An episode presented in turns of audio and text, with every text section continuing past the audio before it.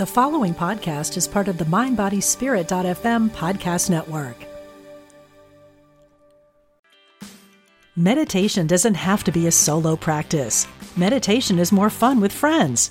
Looking for a way to drop in and hang out at the same time? Join us online at Omega Institute for a meditation party with self proclaimed meditation nerds Dan Harris, host of the 10% Happier podcast, Sebene Selassie, and Jeff Warren. This three day retreat will stream live from Omega's Hudson Valley campus May 17th to 19th. Don't miss the party. Reserve your spot at eomega.org slash party today.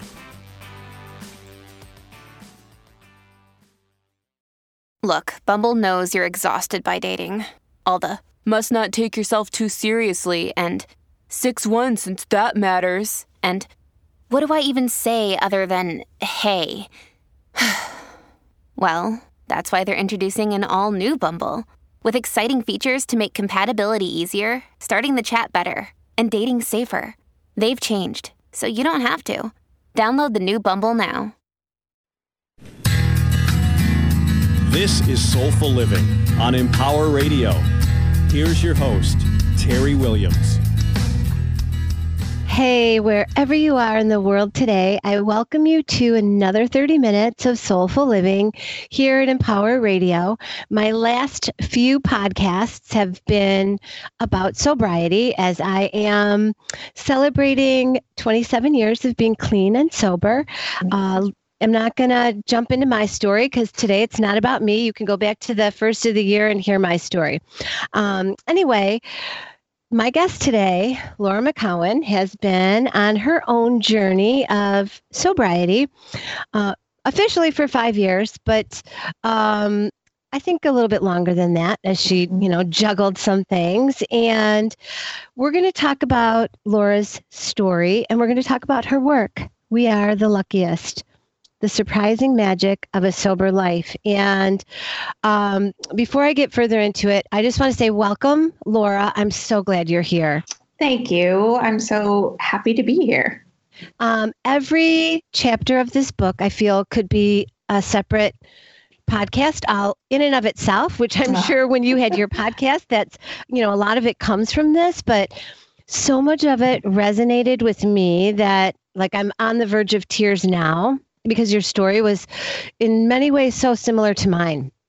And I love how you have made it your passion to talk about it and help others. Thank you. Thank you so much. Uh, yeah, it, was, it wasn't um, how, where I thought I would win, end up, but yeah, I'm grateful that that it did.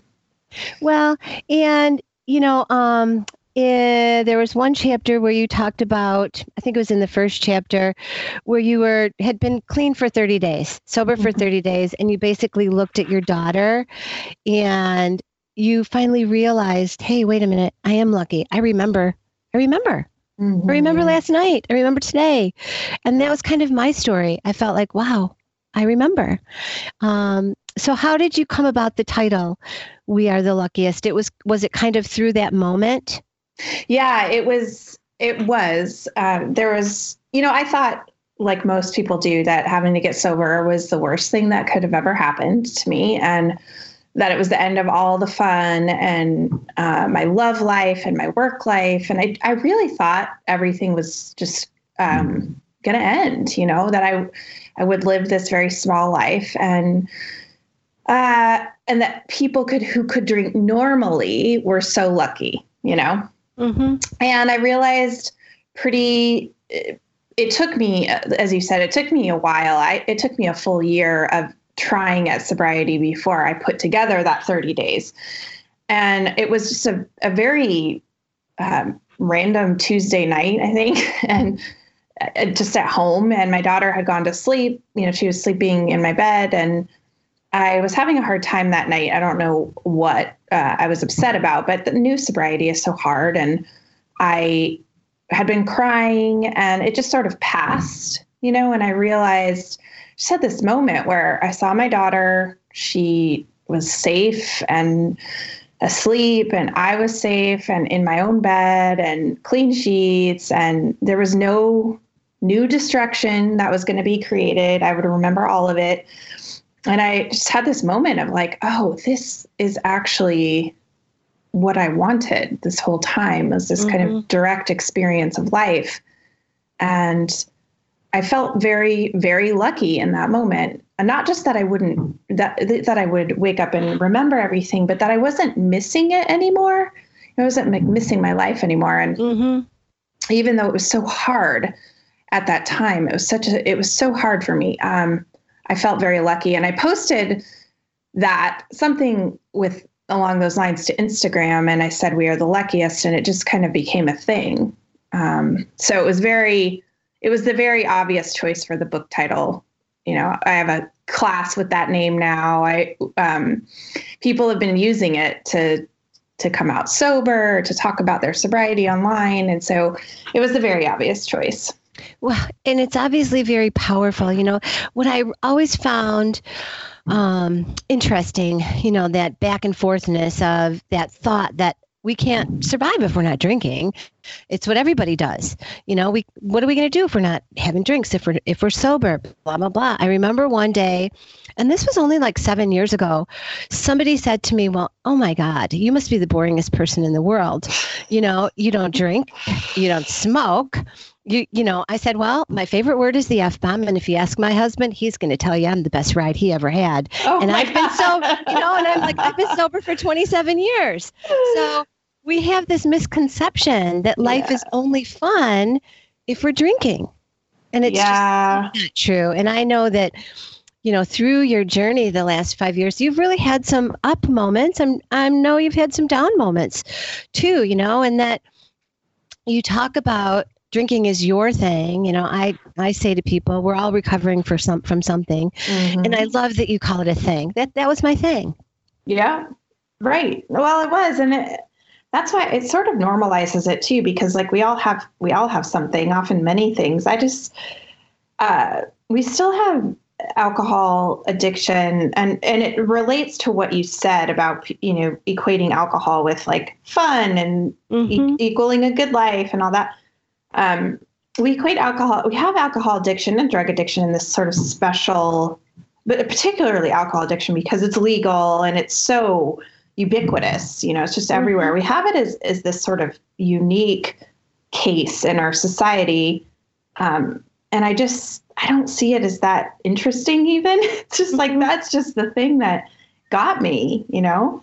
Well, and you were in the corporate world mm-hmm. where it really was a thing. I mean, there was so much of it. I have a friend who went to a, a high end um, uh, nonprofit celebration, and there was a room that was just a cat or a free bar. And I'm like, wait a minute, you know. And she called me, and she's like, "There's something wrong here," you know. That this is what we're mm, what we're hanging on to, and and just feeding into that sense of drinking to have fun and yeah and also, yeah. you talk about looking at it differently than an addiction, you know, that it's, we need to change some terminology in there. We do. I mean, I, yeah, that's a whole other thing. I don't, you know, I don't really love the labels addict or alcoholic. I just, um, I, for me personally, I see it as this sort of, uh, it, it causes people to not examine their drinking mm-hmm. until it, it reaches a certain point in which you could qualify as being an alcoholic. When the truth is, there's, you know, well, first of all, there's no safe amount of alcohol. We that a study came out last year that showed that we don't see that study because no one no, there are lots of uh, there's lots of businesses that will not you know are not uh, are hoping that we won't see that and that ride on us not uh, still viewing alcohol as something that can be done in moderation and that's even healthy but that aside, it just, you know, it exists on a spectrum. Um, you don't have to be acutely addicted for alcohol to be really wreaking havoc in your life. Um, mm-hmm. So I think that for me, the labels mean too much. They keep us comparing. Um, they they keep it in this sort of black and white view of there are people who can drink and there are people who can't. And if you're mm-hmm. an alcoholic, you can't, and everyone else is fine, no matter what it looks like, right? Right, right. It's just not true. Right. I mean, it's still, you're pouring methane into your system. Yeah. Yes, right? You right? are. Right? You're, you're, you're, and if you're, even the least bit health conscious, you know, if you're someone that talks about healthy lifestyles, why would you include that?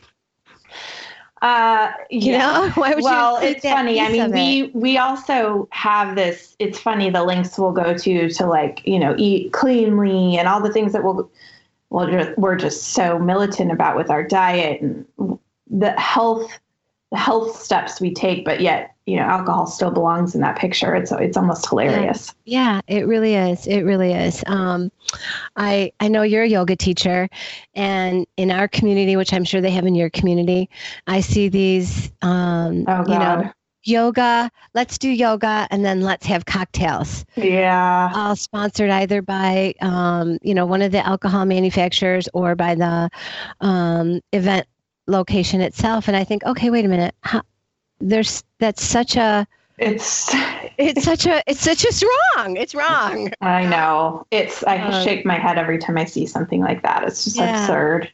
Yeah okay and so two other things that i really found amazing uh, we're dropping the labels period Mhm. and looking at it okay this is now because so many people do get hung up on i have to be like this forever this is my forever story Mhm. and i love where you talked about your teacher who said are you drinking now and you said Right.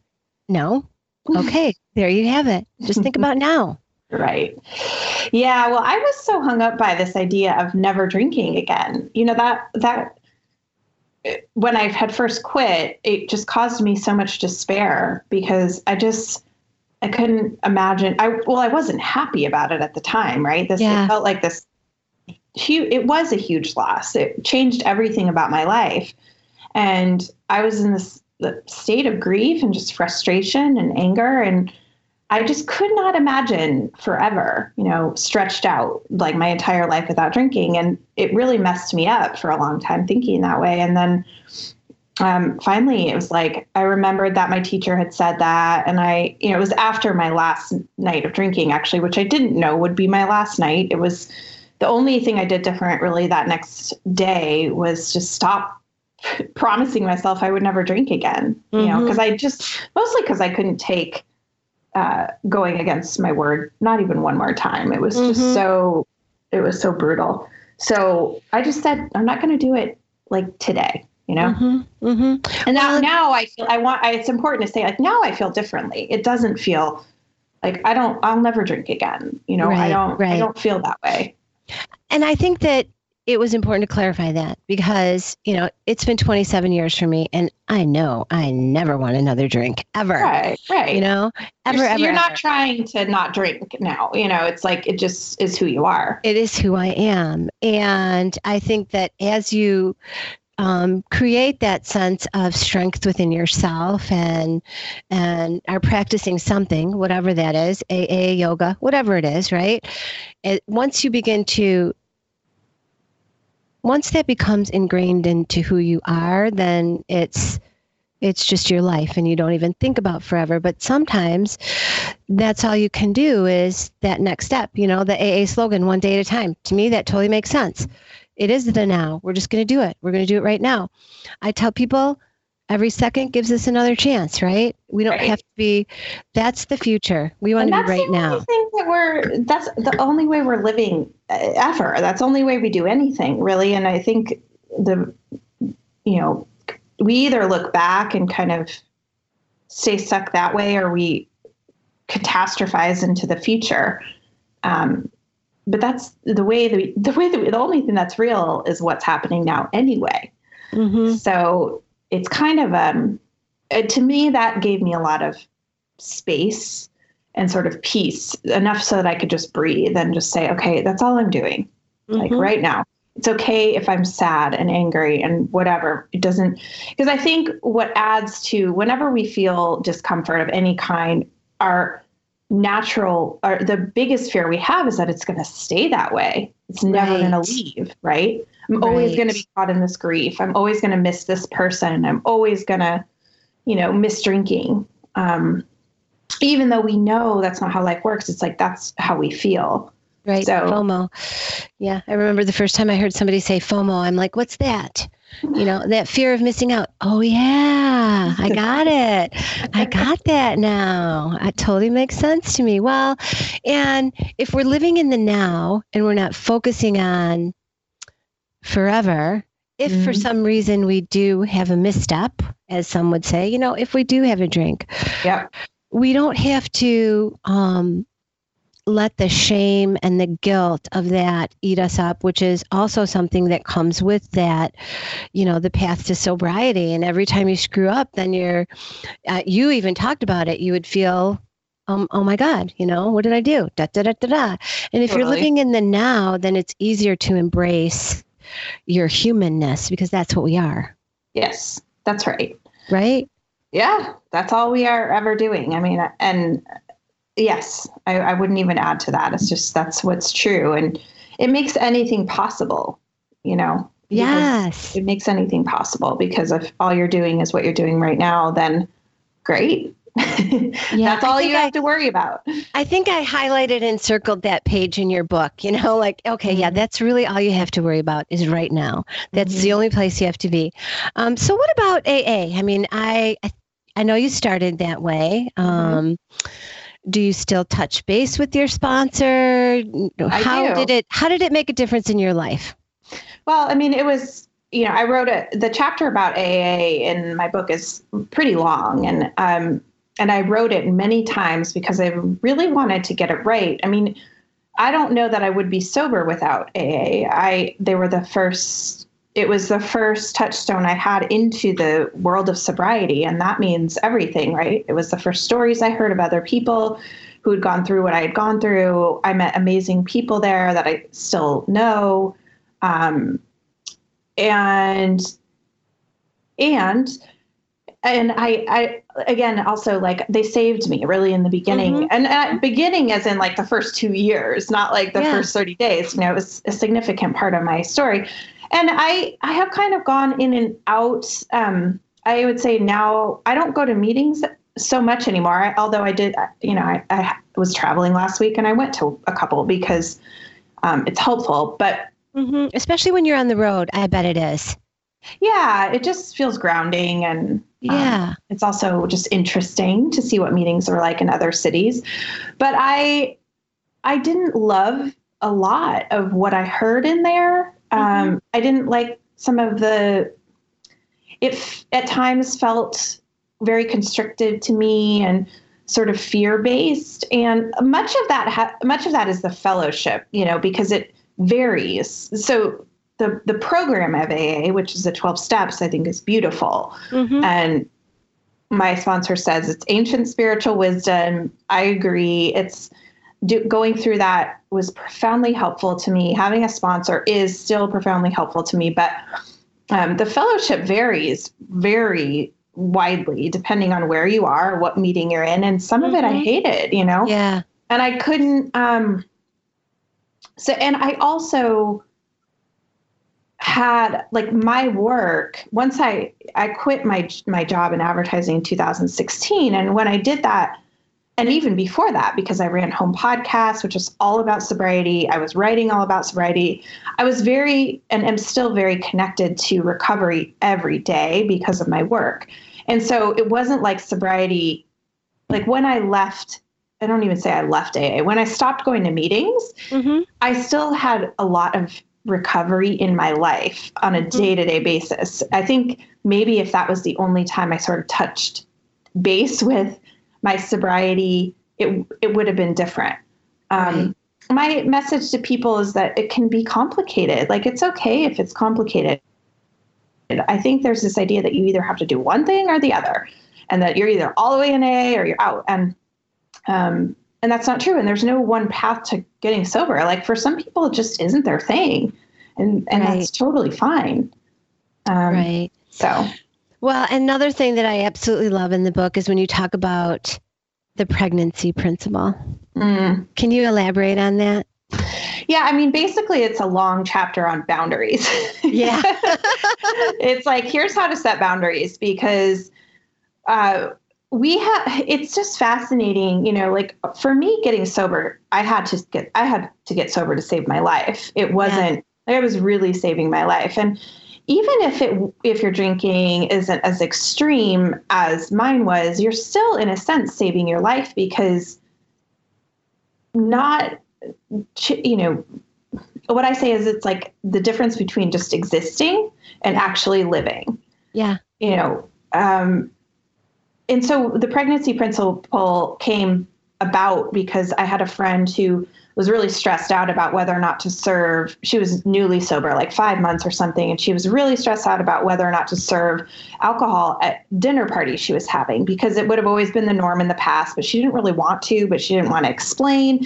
She didn't right. want the guests to be uncomfortable, like all that, this mm-hmm. gym, gymnastics that we do. And it was like, okay, let's just back up and really take a look look at what's happening here. Like you are saving your life. And one area of our life of human nature or uh, of our culture or whatever that is that we're really clear about boundaries is is in pregnancy right even if you're a, a man um, even if you've never been pregnant you get that like no one ever questions the sort of boundaries that a pregnant woman needs to have around right. her time and how she's spending her time and energy and all that Right. People usually notice, like if they've been hanging out with somebody and all of a sudden that person's not drinking, they'll notice, they'll say, Oh, are you pregnant? You're not drinking.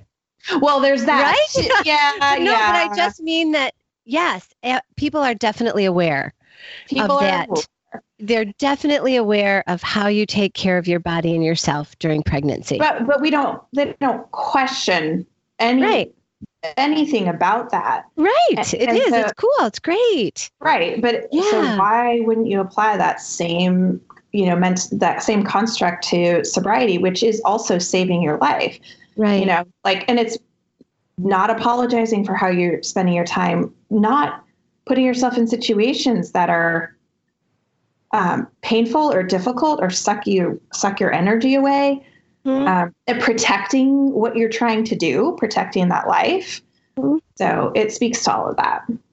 Well, and I, I think you're right. It's not for everybody. Um, and of course everybody has has their own choices to make you know i i look at myself when i became sober i and you talk about the loneliness that you felt mm-hmm. right? You talk about how you felt lonely and you really needed to find a community. And I lost all of my friends when I yeah. became sober. You know, now, um, 20 some years later, some of them are embracing their own sobriety and they're like, hey, how you doing? You know, I'm like, I'm great and I'm still here, you know? yeah. But you it's such a huge change that you do go through so many different emotions and loneliness is one of them that's huge loneliness is huge. Yeah you have to even even if your relationships stay intact it's it's still such an adjustment you know because you're not operating in the same way. So it's like you have to get to know this new you. They have to get to know this new you. It's uh very it's it is i think a beautiful loneliness though. It's like yeah.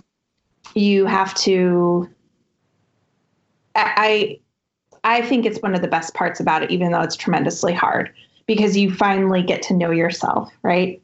Yeah. Yeah, absolutely. So, um, this went by way too fast. We only have, I mean, we only have four minutes left, and I really I want to talk about the workshops that you have coming up and how people can connect with you beyond the book. We are the luckiest listeners. Grab the book especially if you are looking to change your thing.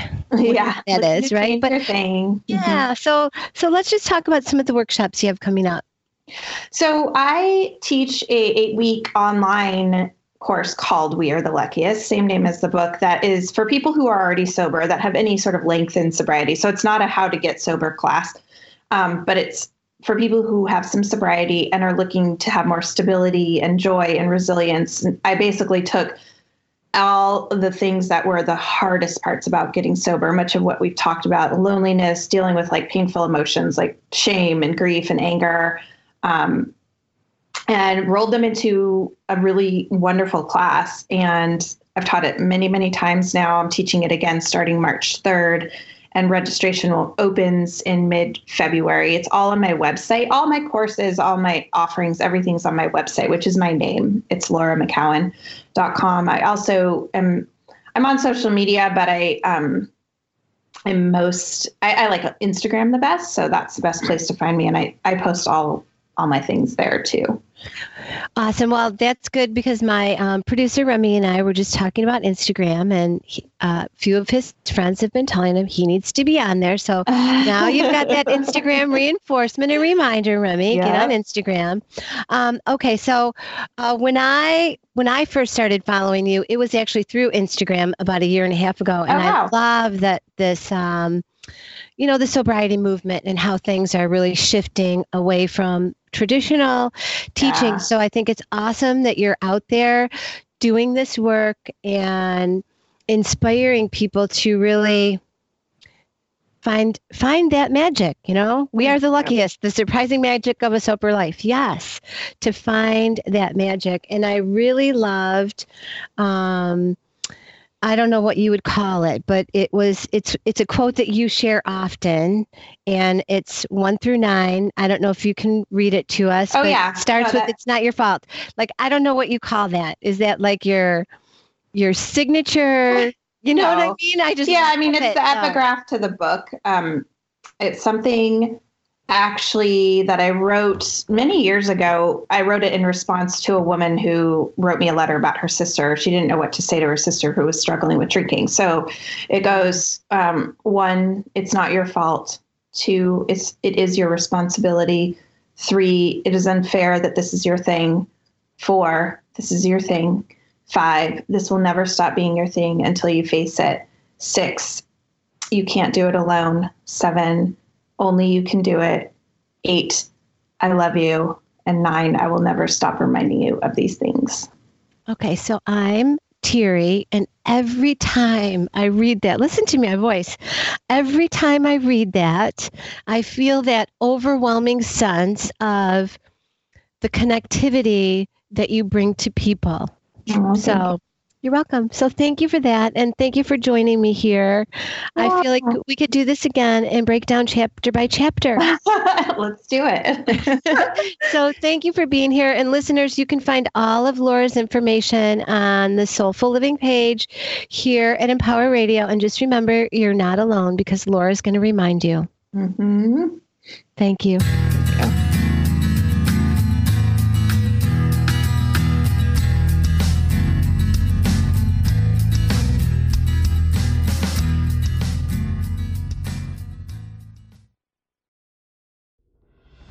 Are you looking for help on your path to healing? I'm Lisa Campion. I'm a psychic, Reiki master, teacher, and energy healer. On my podcast, The Miracle of Healing, I'm going to help you on your healing path. Listen to conversations with leading teachers in energy medicine, quantum healing, and people who have recovered from loss and illness. Whether it's to take care of your own healing or to help other people, this is the podcast for you, right here on mindbodyspirit.fm.